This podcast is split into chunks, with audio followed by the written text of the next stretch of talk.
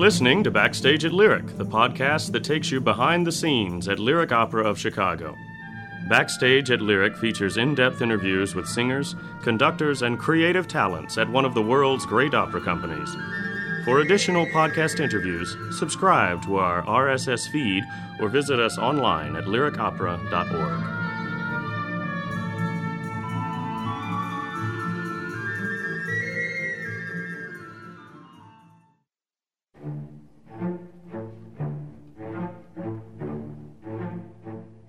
Mezzo soprano Katherine Goldner is backstage at Lyric. I think for me, the elements that are most important with Carmen are that she is free, la liberté, as she sings at the end of the second act, and that she recognizes she when she owes someone a debt.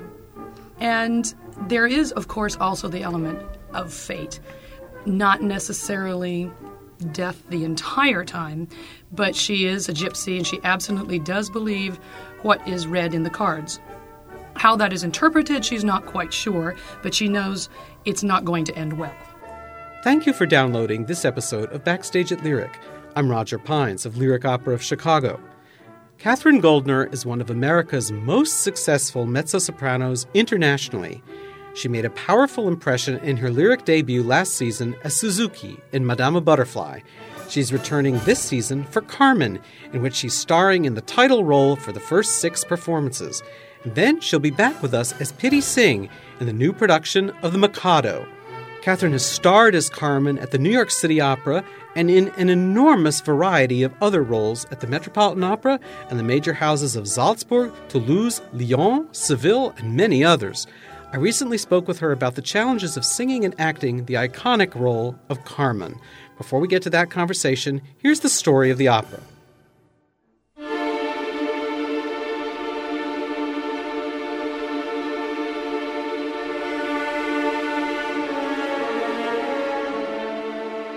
In Seville, an army corporal, Don Jose, is ordered to escort the gypsy Carmen to prison after she attacks another girl. Jose, however, falls instantly in love with Carmen, lets her escape, and is himself sent to prison. Following his release, he visits Carmen at a tavern where she's just met the bullfighter Escamillo. After dueling with a superior officer, Don Jose is forced to desert the army. He joins Carmen and her smuggler friends in the mountains, where she quickly tires of him. Once Don Jose's hometown sweetheart Micaela arrives to bring him home to his dying mother, Carmen is free to accept the attentions of Escamillo. Don Jose later comes to the bullring in Seville, where Escamillo is appearing in a bullfight. Outside the arena, Carmen is confronted by Don Jose, who pleads with her and finally, overcome by jealousy, stabs her, just as the crowd inside proclaims Escamillo's victory. Now, on to the interview with mezzo soprano Catherine Goldner. I hope you enjoy it.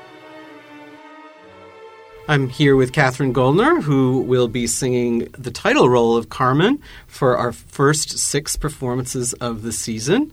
And I'm very excited because Carmen is an opera that our public so adores. And so it's wonderful that you have a chance to sing for this public who is so, so appreciative of this piece. Thank you. What do you remember of your lyric debut, which was last season in Madame Butterfly?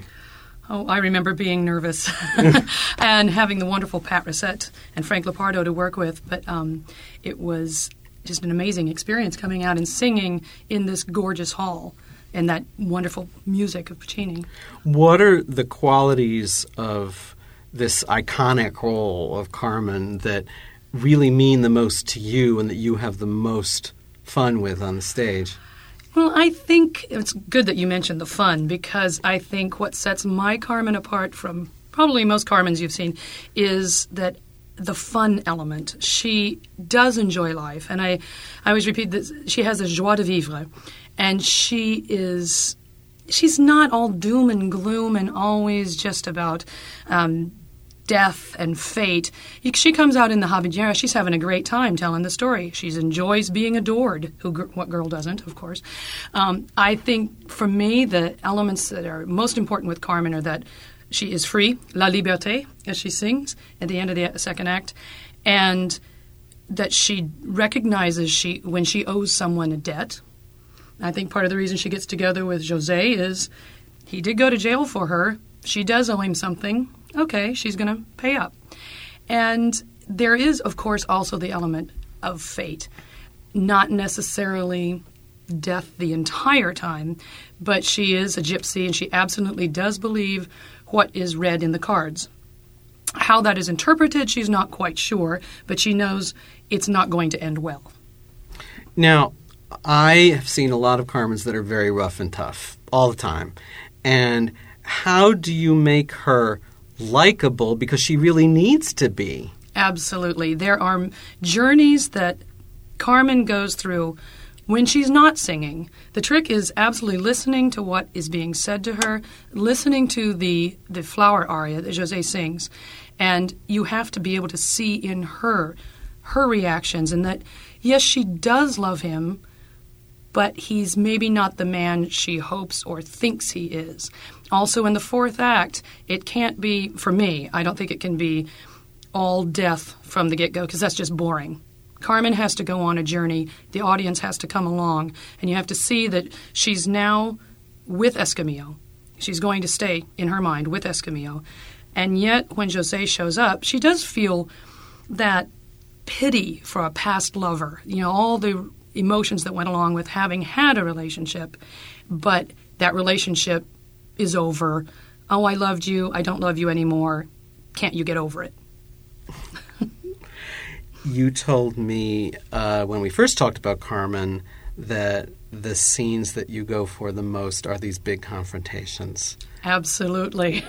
That's a good way to get your frustrations out of the day, as being thrown around the stage. Before he sings the flower song yes. and then the big duet in Act Four, what draws you to those scenes above all? I think it's the violent emotion and the extent of the emotions that she runs the gamut from, as I say, being fairly light-hearted in the habanera to these sudden changes when she's disappointed in him, when she's not getting her way, when she decides, I'm not going to waste my time with you anymore. There's no slow emotional change in her. She's fiery, and it's from one minute to the next that she switches her mind. Some people have said to me that this role doesn't really demand that much from them vocally, but I think it's really demanding. What's your opinion? Well, it is physically exhausting, at least the way I do it. Um, there's a lot of energy that you are channeling the entire show because of these emotional outbursts. Vocally, the three arias are actually, you know, the habanera, the seguidilla, the card aria, are not actually that difficult.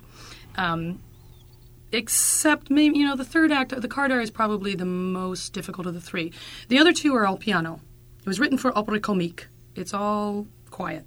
The third act does call for a lot more legato, a lot more sound. It's also her one true, honest moment when she's talking for herself. She's not talking to an audience. Um, Carmen does have, I mean, the role, there's a lot of middle voice, and that's probably you know the most demanding. Once you have your middle voice worked out you can take on carmen. If you don't you want to stay away from it for a while. It's funny that a number of sopranos have been successful in this role, given that, that fact. But they also, there are alternative lines where they can take things up instead of down, which helps them out. You are one of those Carmens, I take it, that likes all of the physicality that's part of Absolutely. the role. Absolutely, yes. How physical does it get in this particular production? As physical as I can convince them to let me make it. I am you know thrown around the stage quite a bit. I um, I don't get to kick chairs in this production. I like to kick chairs, but um, there's there's a significant amount of action. Yeah, you say. have these big dresses, at least in Act Two and Act oh. Four. The red number in Act Two, and then yes. the huge train that you have oh, to work yes. with in Act Four. How do you get around that? How do you do the movement that you need to do and still well, wear those clothes? Must have the dresses for rehearsal, for the final rehearsals, especially that fourth act, gorgeous gown with the mantilla, and not just for me, but for the Don Jose, because you've got to watch that you move around the dress in a certain way. You've got to get under the mantilla and not over the mantillas, otherwise it pulls the wig off, and no one wants to see Carmen in her pin curls on the stage. And uh, it takes some the, the skirt is weighted enough that you do the little operetta diva kick and get it out of your way. What sort of dancing have you been asked to do in the role, like in the, the Gypsy song in Act Two? Because that has to be an element also. And of Oh. course, then you dance you dance with Don Jose for Don Jose later. Absolutely. Those are the two big choreographed numbers, and we have a wonderful choreographer here, August Tye, who has been working with all of us. I also found, um, if I can say this, a the Flamenco Arts Center in Chicago. And I found a wonderful teacher there, Kathy Best, who has been working with me on my own time to just brush up the castanets and some add some make sure I've got some real flamenco moves. There's a certain way you hold yourself. There's a certain way you hold your skirt.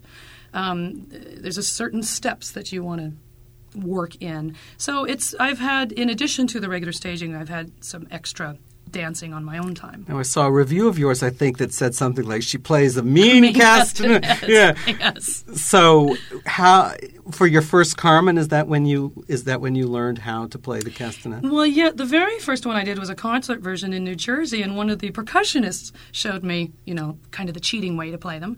And the then when I took on the role at City Opera, and um, again, last year I was in Spain and I found a, I try to find a flamenco castanet teacher wherever I am. To uh, the one in, in Spain and the one here in Chicago have really helped me with.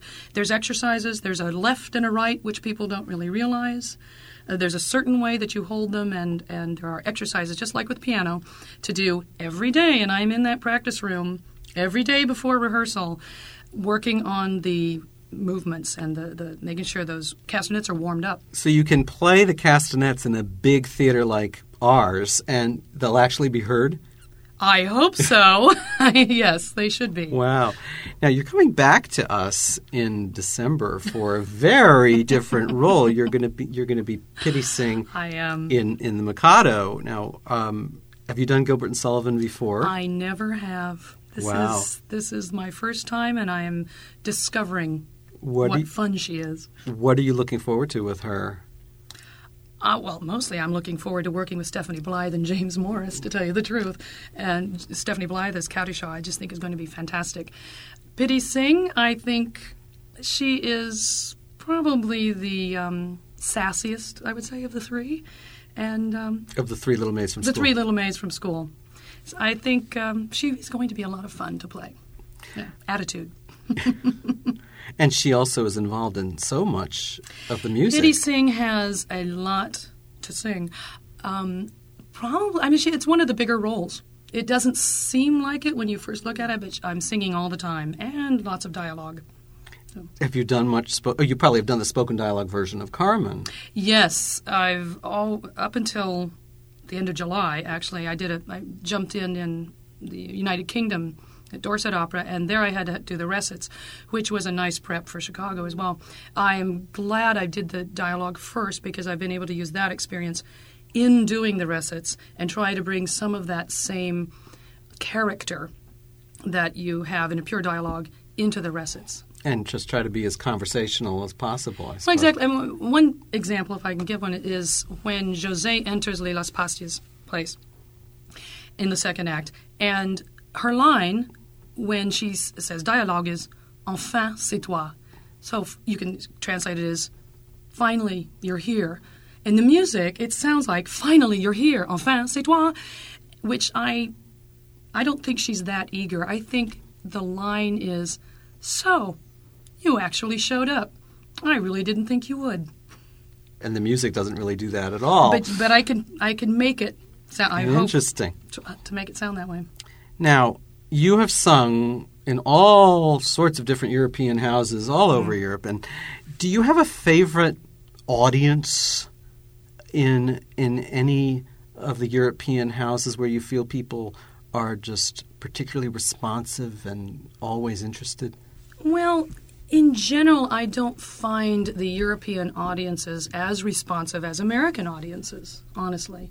In Spain, I would say they are the most responsive, but they're a little more restrained. I'm not quite sure why. American audiences, I think, because we as a people are more open, you just you get a lot of love back from the hall, which is a fantastic thing and feeds the performance. Now, the role that I think you've done the most in all of those houses is probably the composer in Ariadne of Naxos. True. Eight productions? Uh, yeah, seven. It's coming up uh, neck and neck with Carmen now. Do you consider it a favorite? yes, absolutely. The composer is, uh, like Carmen, a very, I guess I could say, hysterical character. Obviously, he's a young man, not a young boy, not as young as Octavian. He's in his mid 20s, I would say, and kind of flying off the handle all the time, which makes him a joy to play. And then you've got that glorious Sein wir wieder gut aria at the end of the prologue. You actually live in one, uh, prob- maybe the most musical city in the entire world. You live in Salzburg, Austria. I do. You're very fortunate. What's it like for a singer living in that particular city? Well, there's um, honestly there's a lot more chamber music and orchestral music than there is vocal music, except during the Salzburg Festival, of course, and the Easter Festival. Um, and then we've got amazing pe- artists that come through and, and also come through and do master classes, work with young singers both at the at the um, Summer Academy and at the Young Artists uh, Young Singers Project with the festival. I mean, we've seen when I first got there, I was seeing Pavarotti, uh, Kiri Te Kanawa. I saw Macbeth with Cappuccilli and um, Ghena Dimitrova. I mean, just amazing artists. Now, you live in Salzburg, but you are from Southeast Iowa. I am from Sigourney, Iowa. How often do you get back there to sing? I try to get back to Iowa as often as possible. I have a, a close relationship with Cedar Rapids Opera Theater, which is um, more or less the closest opera company to where I grew up. And I do believe very strongly in get, reaching out to the, the small, the farm communities and uh, the people that may not be able to drive six hours to Chicago to the Lyric Opera.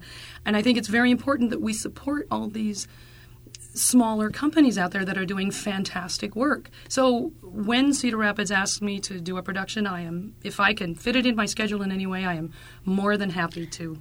They just gave you a new role, I believe. Didn't you do in Salome? I just time? yes, I just did my first Herodias in Salome with Cedar Rapids, and it was actually a TV production. Iowa Public Television broadcast it. So, would you want to go back and continue to try out new roles there? I mean, would that Oh be- yes, absolutely. Fantastic. Yeah. Now, we cannot finish any conversation with you without talking about your trio. My trio, yes. Uh, I have a, uh, the Prairie Song Project, which is flute, piano, and myself. Amy Morris, flute.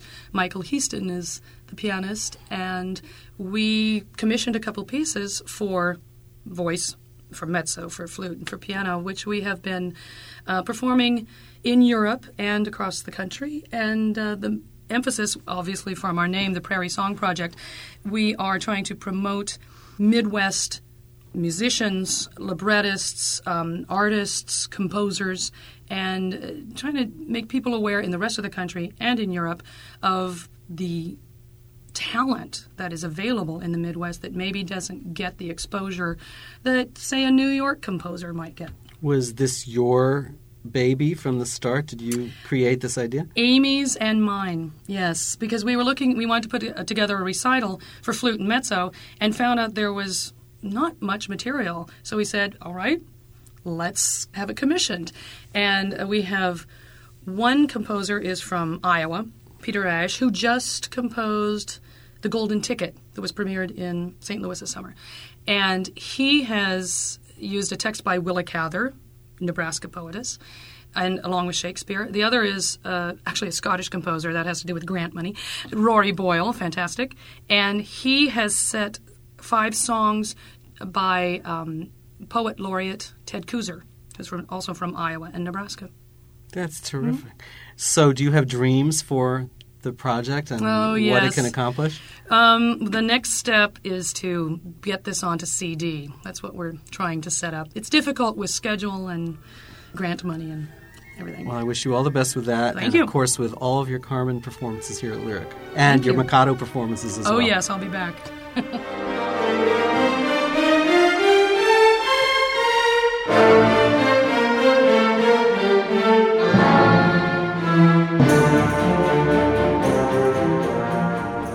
You've been listening to Backstage at Lyric, the podcast that takes you behind the curtain at Lyric Opera of Chicago.